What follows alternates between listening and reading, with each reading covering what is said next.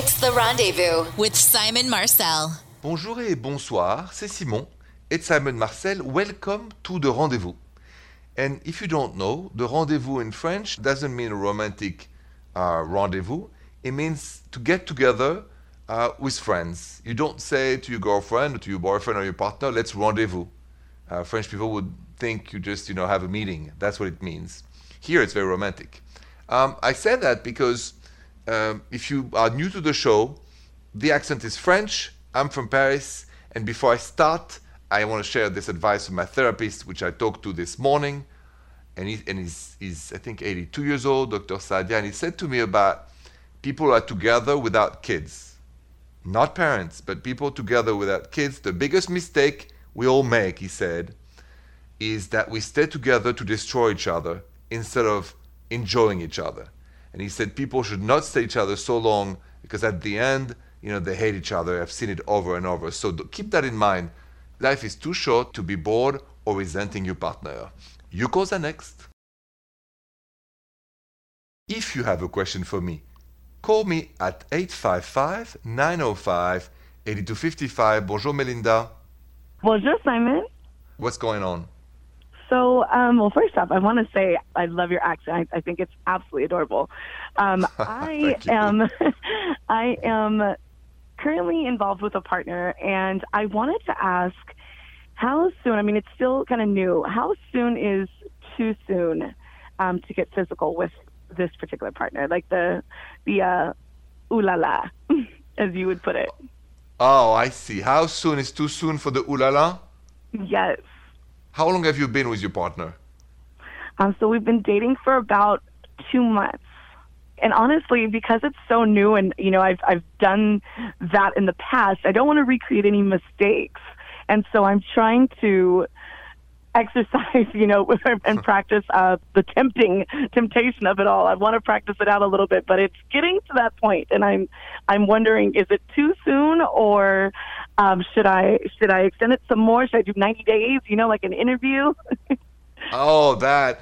But I mean, two months with that la la is extremely long compared to the average. So, what is your your fear? I mean, you feel if you do ooh la la is not gonna want you, respect you anymore, or or you just want to? What is the strategy behind it?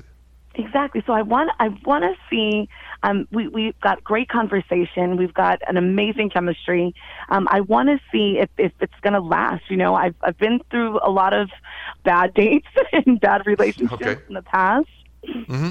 So I just want to see. You know, is is is 90 days too long, um, or should I give up now and, and just give in? Because we know we both we both are definitely there. But he's been very very um, understanding and respectful of the space um, that I'm in right now. So it's really just a matter of if this guy is the one, I want to make sure that it's right. Okay, so when it comes to ooh la la, you do it when you feel it. There's no calculation. There is no 90 days, 80 days, 120 days. There is an adult man with an adult woman in your case, and you have to follow your intuition, your desire. Too much calculation takes away being spontaneous, and calculated ooh la la is never good ulala. la Mm, so I really recommend you to go with your intuition, with your heart. Listen, you're an adult, he's an adult. No one, including me, will tell you when is it too soon or too late. You feel it, you do it. I love that. Oh my goodness, I love that. Thank you. I'm gonna oh. I'm gonna call him right now. you should. All right, Melinda. Thank you. Thank you for calling and have a good night. You as well. Thank you, Simon.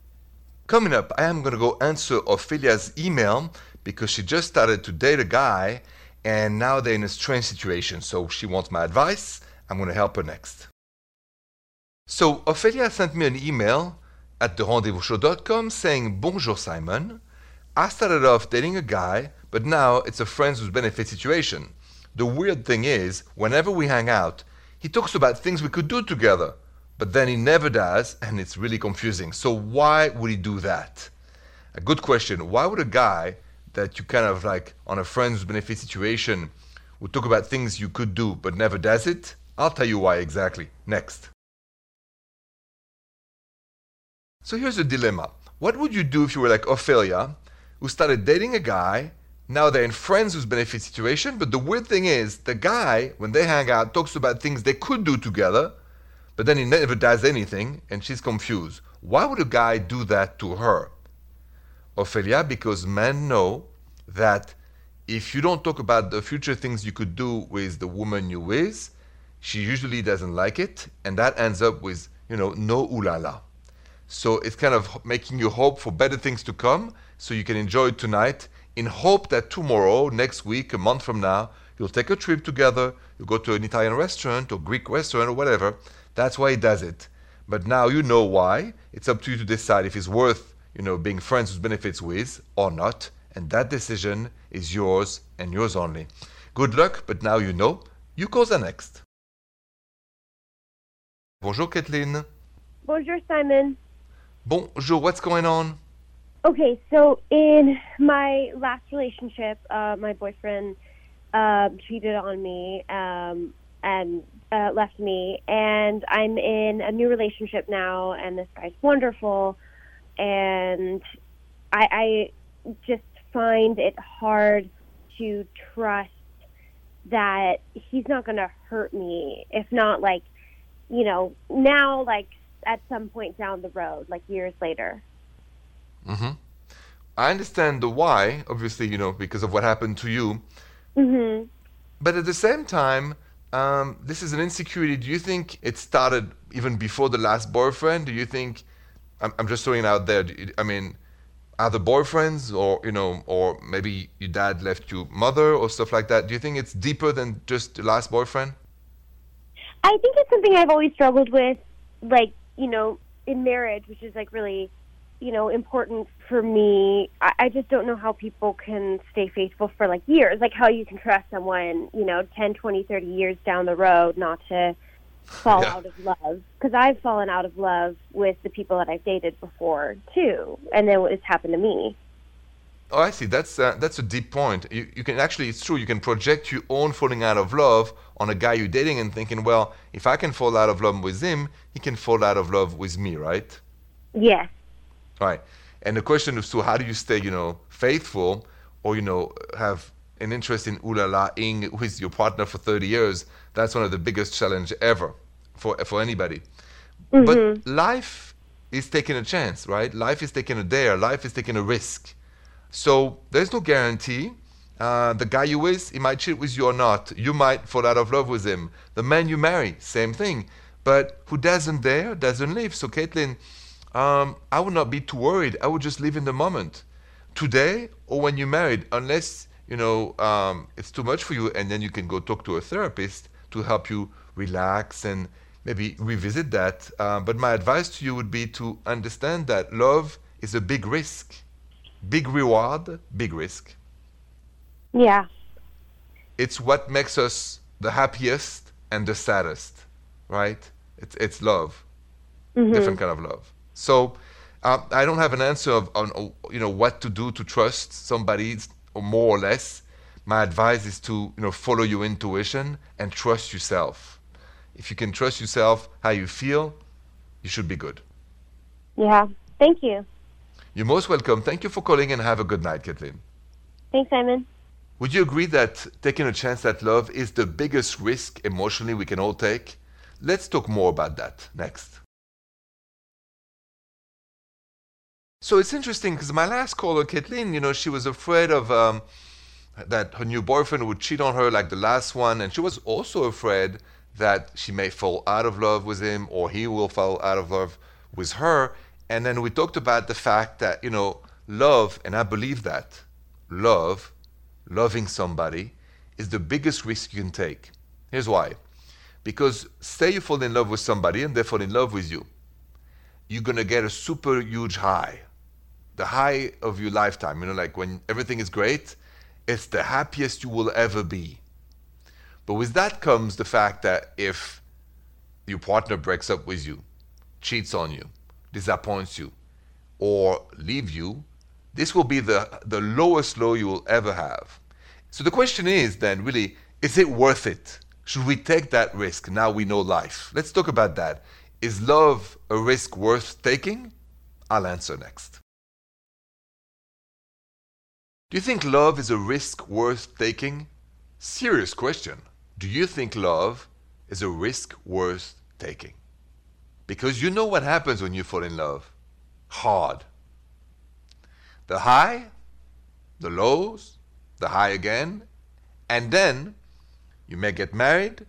And once you're married, there's no guarantee that it's going to stay high. It's going to go up and down and up and down.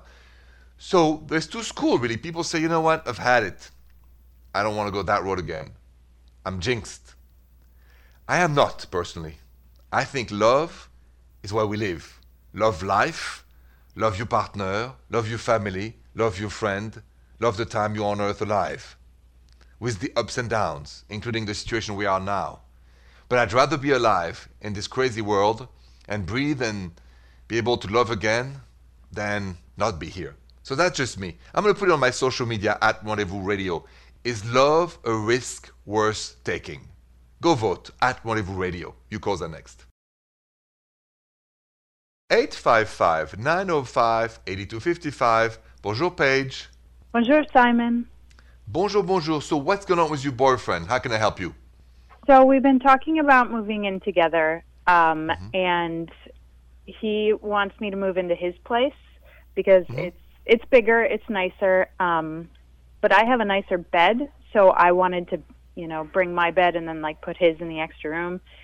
He has a lot of stuff, and he doesn't seem willing to want to get rid of any of it, and that doesn't feel like it would be our apartment. It just feels like I'd be moving into his place. Mm-hmm. Um, and I suggested getting a whole new apartment so that it would be our place. And then he Right. kind of mentioned that, like, in a roundabout way, he said, like, I don't really want to get rid of any of my stuff in case we break up. And I Well- kind of feel like it's a red flag. Um, I wouldn't say so much it's a red flag. I think it's a time to talk and talk about the future. Like, do we really want to move in together with that spirit, or do we want to find a nice compromise? And for that, I would advise for each of you to take a notebook and consider this I really want inside the home. This you can put his bed in the storage. So if there's a breakup, if that's his fear, that's the compromise. Um, so it's like 50-50, right? So when it comes to living together, I always say when it comes to decor, you, you have to compromise. So this for you is is a must. For him, it's a must. And then you know you you make it both of your home. If you guys are not ready for that, then don't move in together. And you know give yourself another six months. If it's time, it's time. If it's not working out, then it's time to break up. But I would not break up over that right now. I would try to find a nice compromise and and find a way to make it work. Okay. Yeah, that that makes a lot of sense. And remember that when there is too much emotion, just write things down. Don't argue over it. Just exchange, you know, a, a, a notebook with or a page with what you want, and he can do the same for you. That avoids the verbal confrontation that is sometimes difficult and painful when it comes to getting to compromise, where emails or notebooks or just a note helps so much the other person to think about what you're saying. Okay. Yeah. Thank you. All right, Paige. Thank you so much for calling, and good luck to you. Thank you, Simon. You too. Coming up, I am going to go answer Faith voicemail because she has a question for me about a guy and I want to help her. So her voicemail is next. If you have a question for me, all you need to do is call 855 905 8255 and I'll get to it. Take a listen to Faith voicemail. Hi, bonjour, Simon. Um, my name's Faith, and I need some advice. Um, I've been dating this guy off and on for about six years, and he's just recently moved, um, and he's like a good three-hour train ride away from me now. And the relationship kind of isn't going anywhere, and we've had the talk that it's not going anywhere. So I very much love him, and I want him to be in my life, but you know, I, I don't know if it's worth it. And even if we are friends, you know, now it's this weird thing where I can't just like go and visit and come home. Then it becomes a question of like, where do I sleep? I, I do want to try to salvage some sort of friendship with him, but I, I don't know how to do that. Thank you so much. Thank you, Faith, for the voicemail. Indeed, what can you do uh, when you're not with the person you were with? Uh, you still want to be friends, he still wants you to visit, but should you, really? I'll answer next. So I got this voicemail from Faith because her guy moved away geographically and then, you know, makes them, you know, be friends now. And she's wondering how close should I stay to my ex. Really, she still loves him, but things are different now. He lives too far, and they know that it's not going anywhere. What should you do? My advice is, hey, don't visit. Um, don't hurt your own heart. Accept, you know, the end of it, and you can stay friends from far. But I'm in, in, I'm not in favor of the visitation, where to sleep. All of this will lead to confusion, possibly confusing ulala. And after, you know, in the morning, you wonder what you did. So my advice to you, Faith, is wonderful to stay friends with an ex from far, but I wouldn't spend much time with him anymore. It's time to move on, Faith. That's my advice. As difficult it is, time to move on and find another man to be with. Uh, you call that next. 855 905 8255. Bonjour, Mary. Bonjour, Simon. Bonjour, Mary. So you met somebody and, and, and you said maybe he's the one. How do you know he's the one? So um, I knew he was the one when I, I'd had feelings for this person for a while, and he was dating somebody else at the time. Um, but I kind of had a feeling that we both felt similar about each other. Uh, Mm-hmm. But I kind of, you know, pushed those feelings aside as I didn't want to infringe on his relationship. Then about two months ago, um, he had broken up with his girlfriend, and we went camping with a group of our friends.